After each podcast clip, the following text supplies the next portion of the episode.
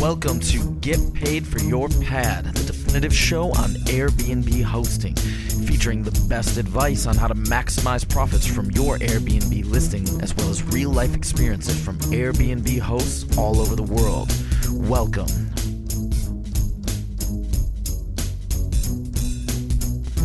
Get paid for your pad. Get paid for your pad. Get paid for your pad. Get paid for your pad. Get paid for your pad. Get paid for your pad. Don't wait for the day after check in to get paid. Visit payfully.co to learn how to get paid months in advance for your upcoming bookings on Airbnb, VRBO, and other platforms. That's payfully.co. Welcome, another episode of Get Paid for Your Pad. Today I am hosting this episode with Glenn Carter, the head of marketing at Hostfully. Glenn, how are you doing? I'm doing great, Jasper. How are you? And where are you, most importantly? I'm still in Amsterdam. I've been here for almost a month now. Okay. Just getting used to the regular life, going to the office every morning. It's a little bit different from all the traveling. How's Canada? Are you freezing to death already, or? Yeah, we uh, we're at about minus 25 in Montreal today, and the cars need a few minutes to warm up before they're functional. So yeah, we're we're in the thick of winter. So spring sounds pretty good right now. I can imagine. Well, there's a couple uh, interesting things to discuss today. There are a few interesting news items came out. I would say the most interesting one is the fact that Airbnb named its first independent board member. This guy came from American Express. I think this is a signal that they're really looking for an IPO, maybe even this year. What do you think? Yeah, I mean, they keep making the right moves to edge towards an IPO, and this seems to be a story that emerges once or twice a year for Airbnb. This is their first independent board member, Ken Chenault, the former CEO of uh, American Express, which is important because he's got a lot of Wall Street connections and experience. So you can read into that as you want. But this is a step that many companies take before going public. Adding an independent director often helps them provide uh, sort of outside supervision of the company. This is going to be a big year for IPOs in general. So the media is obviously all over this. We had Dropbox recently filed for an IPO. Shopify is going public a bit closer to home to the sharing economy, we had Uber's new CEO recently made some public comments about going public as soon as 2019, and Lyft has made similar statements. So this is this is where the news media is focusing its attention. My prediction is that Airbnb will file for an IPO in the next 12 months. So we'll see what happens. What are your thoughts? Yeah, I agree. I, I also think that they're going to do it. All the signs are kind of pointing in, in that direction. Also, the fact that they had their first profitable year in 2017 I don't think you necessarily need to be profitable to do an IPO, but I think it definitely helps in terms of the valuation that you show that you're actually making money. They made 100 million in 2017 on 3.5 billion revenue, and bookings were up 150%. So I'd say those are pretty attractive if you want to do an IPO. I think you know how long it's going to take. Who knows? Recruiting the guy from uh, American Express for the board is definitely also an important step because you know if you're if you're a company you want to do an IPO and no one within the board of directors has any experience with that, then I can imagine that's a bit of a problem. Yeah, and the biggest question from an investor standpoint, the only thing that's I feel is holding back an IPO is sort of the ongoing regulatory gray area in which Airbnb operates, and we've seen a flurry of activity uh, on this, and we've talked about it quite a bit on your podcast about you know Airbnb making deals with these cities across the world. So that's the only thing that I see as the challenge here is that there's not a whole lot of certainty on that yet that could be one of the things holding them back from jumping into an IPO. But that should be resolved soon, in my opinion. I think they Airbnb's been doing a great job to work with the major cities across the world. So, are you going to buy some shares when Airbnb goes public? Oh, that's a good question. I'm not too much of a stock guy, but I might have to uh, toss in a few. Maybe you can uh, trade in some of your Bitcoin for it. well, I'm kind of already quite heavily invested in Airbnb through other ways through this very podcast, plus the apartments that I'm planning to rent out on Airbnb as well. So I also don't want to put all my eggs in one basket. True. Well, then maybe you can save your money for the Uber IPO. yeah, I don't know if I want to invest in a company that loses a couple billion every quarter, but yeah, that's a whole, I, I don't know about whole, you, but yeah, that's a whole nother discussion. No, I'd, I'd much rather invest in Airbnb, but it's always the question is like, what's the IPO price going to be, right?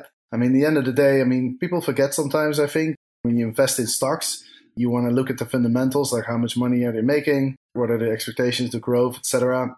Now with all the craze around uh, the cryptocurrencies, but even in the some of these stocks right now, with the S and P almost at three thousand points, you know, you look at the valuations, it's getting pretty crazy.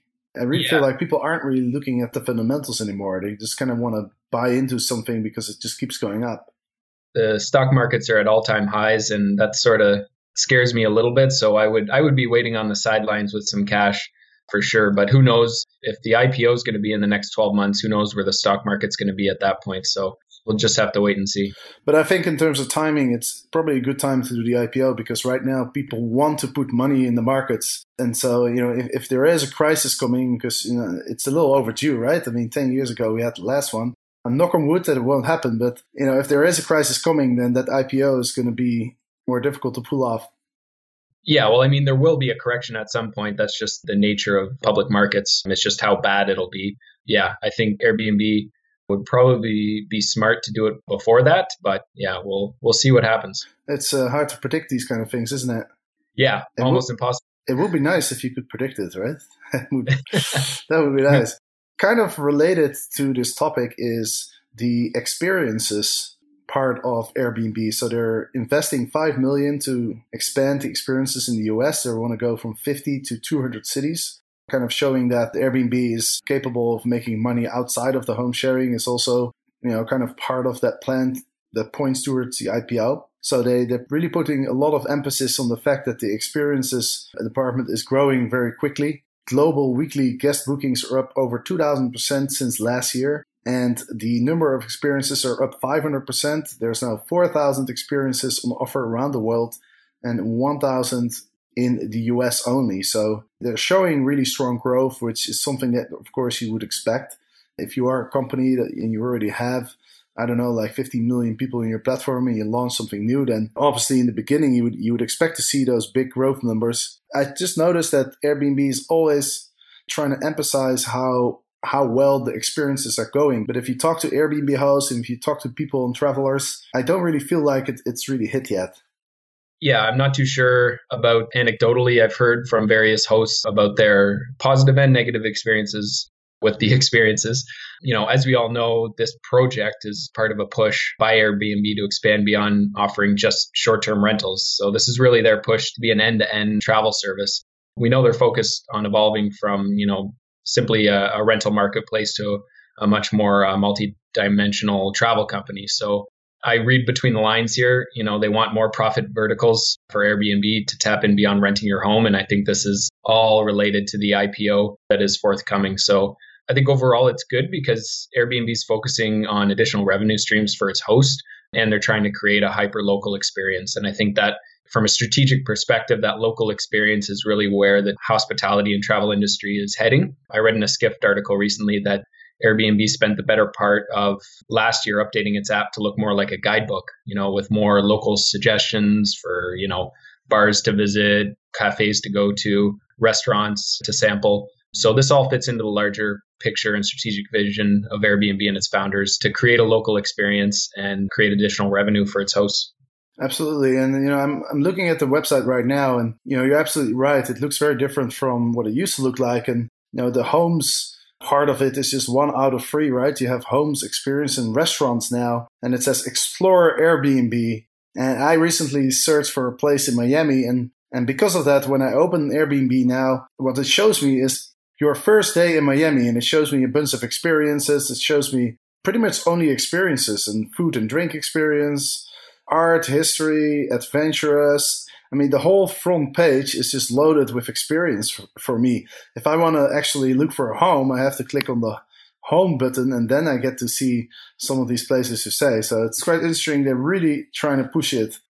Yeah, like it's truly trying to become an end to end travel service and rightfully so. I think that's something that investors have wanted for a long time. And I think early investors are eager for the IPO to get underway to get out their quite nice returns from investing early on in Airbnb. So I think this is all part of the larger strategic vision of the founders, and I think it's going well for them.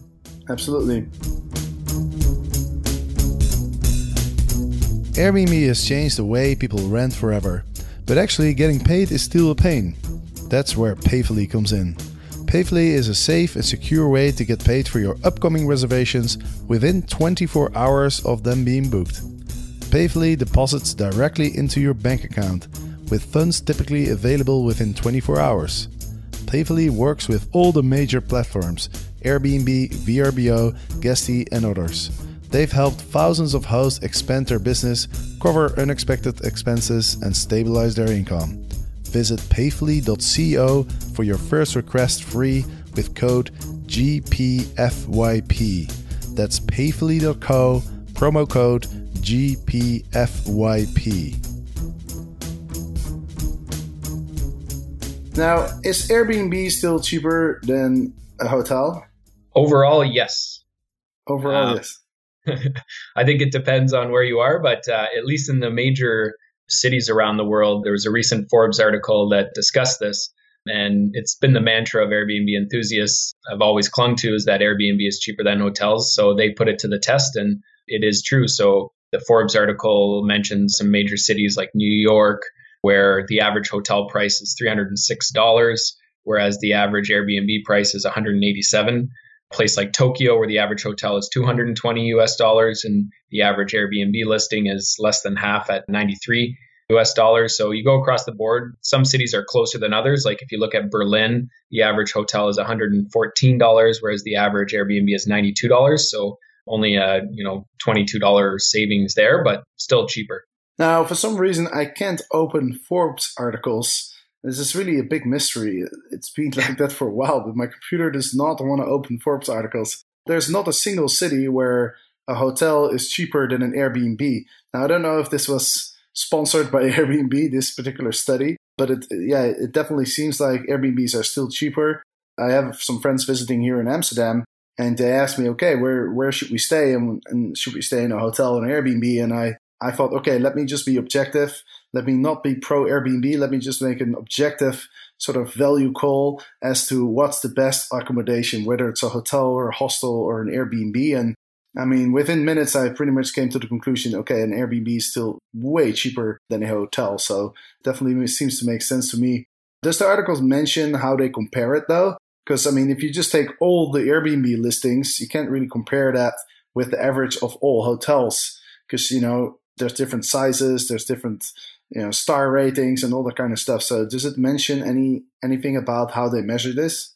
No, the source of the data is from AirDNA. So, as you know, they probably just took the average of all Airbnb rentals. I don't know where they got the hotel data. They say HRS. So, I'm assuming I don't know what HRS is, but that's the source of the hotel data. But you're absolutely right. If you take the average, you're not really looking at it from the right perspective. I mean, you know, people who are traveling on a budget can find a much cheaper Airbnb rental, you know, than the cheapest hotel rental, if that makes sense. You know, you can find a lot better savings on Airbnb in my in my mind if you're a bargain hunter than if you're only staying in hotels. Yeah, and if they actually compare the average prices of the Airbnbs versus the hotels, then I would say that the difference is even larger because, you know, a hotel room is a room, right? Whereas Airbnbs, they're private rooms, but they're also entire homes, entire apartments. I don't know if they compared private rooms versus hotels, but if they did include the, the actual entire homes, then then Airbnb is actually even more cheap than what it looks like from this study. Yeah. Does that make sense? Yeah, absolutely. And just to add to that, if you're staying in a hotel room, you're eating out for every meal. Whereas if you're in an Airbnb with a kitchen, you're cooking for the most part, cooking yourself. So there's quite a bit of savings to be had with that as well. So I think this is interesting just as sort of a quick frame of reference, but there's a lot of different factors that aren't included that I think work in Airbnb's favor in terms of price point over a hotel room. All right, let's see what else is out there. Any other news? I see that uh, Venus Williams is going to design the Airbnb departments in this building outside of Orlando. They called it Niido with double I, and this is the building that is going to be built exclusively for Airbnb hosts. And so they've hired Venus Williams to do the design. I didn't know Venus Williams designs apartments, by the way. Did you know that? I did not know that. Apparently, she was moonlighting while winning uh, every single tennis tournament. exactly, yeah. Do you have anything else? No, don't have anything else. I think those were the three big ones for me. Right. I see one more thing. There's another contest. You know how Airbnb every now and then they do these contests where you can Yeah. win a stay at a very interesting Airbnb, like one of the most interesting Airbnbs. I think this is also part of like a, kind of the marketing that they do to show those most extraordinary places that you can rent on Airbnb. I remember the Lego house in Denmark was one of the stays that you could win. And then also there's a hotel that was kind of like a shark tank. It was made of glass and it was on the bottom of the ocean somewhere. So you're sleeping and you can see the sharks swim around you. I don't know if that will encourage a lot of sleep though, but, but anyway, they uh, now they they've got some sort of old research ship.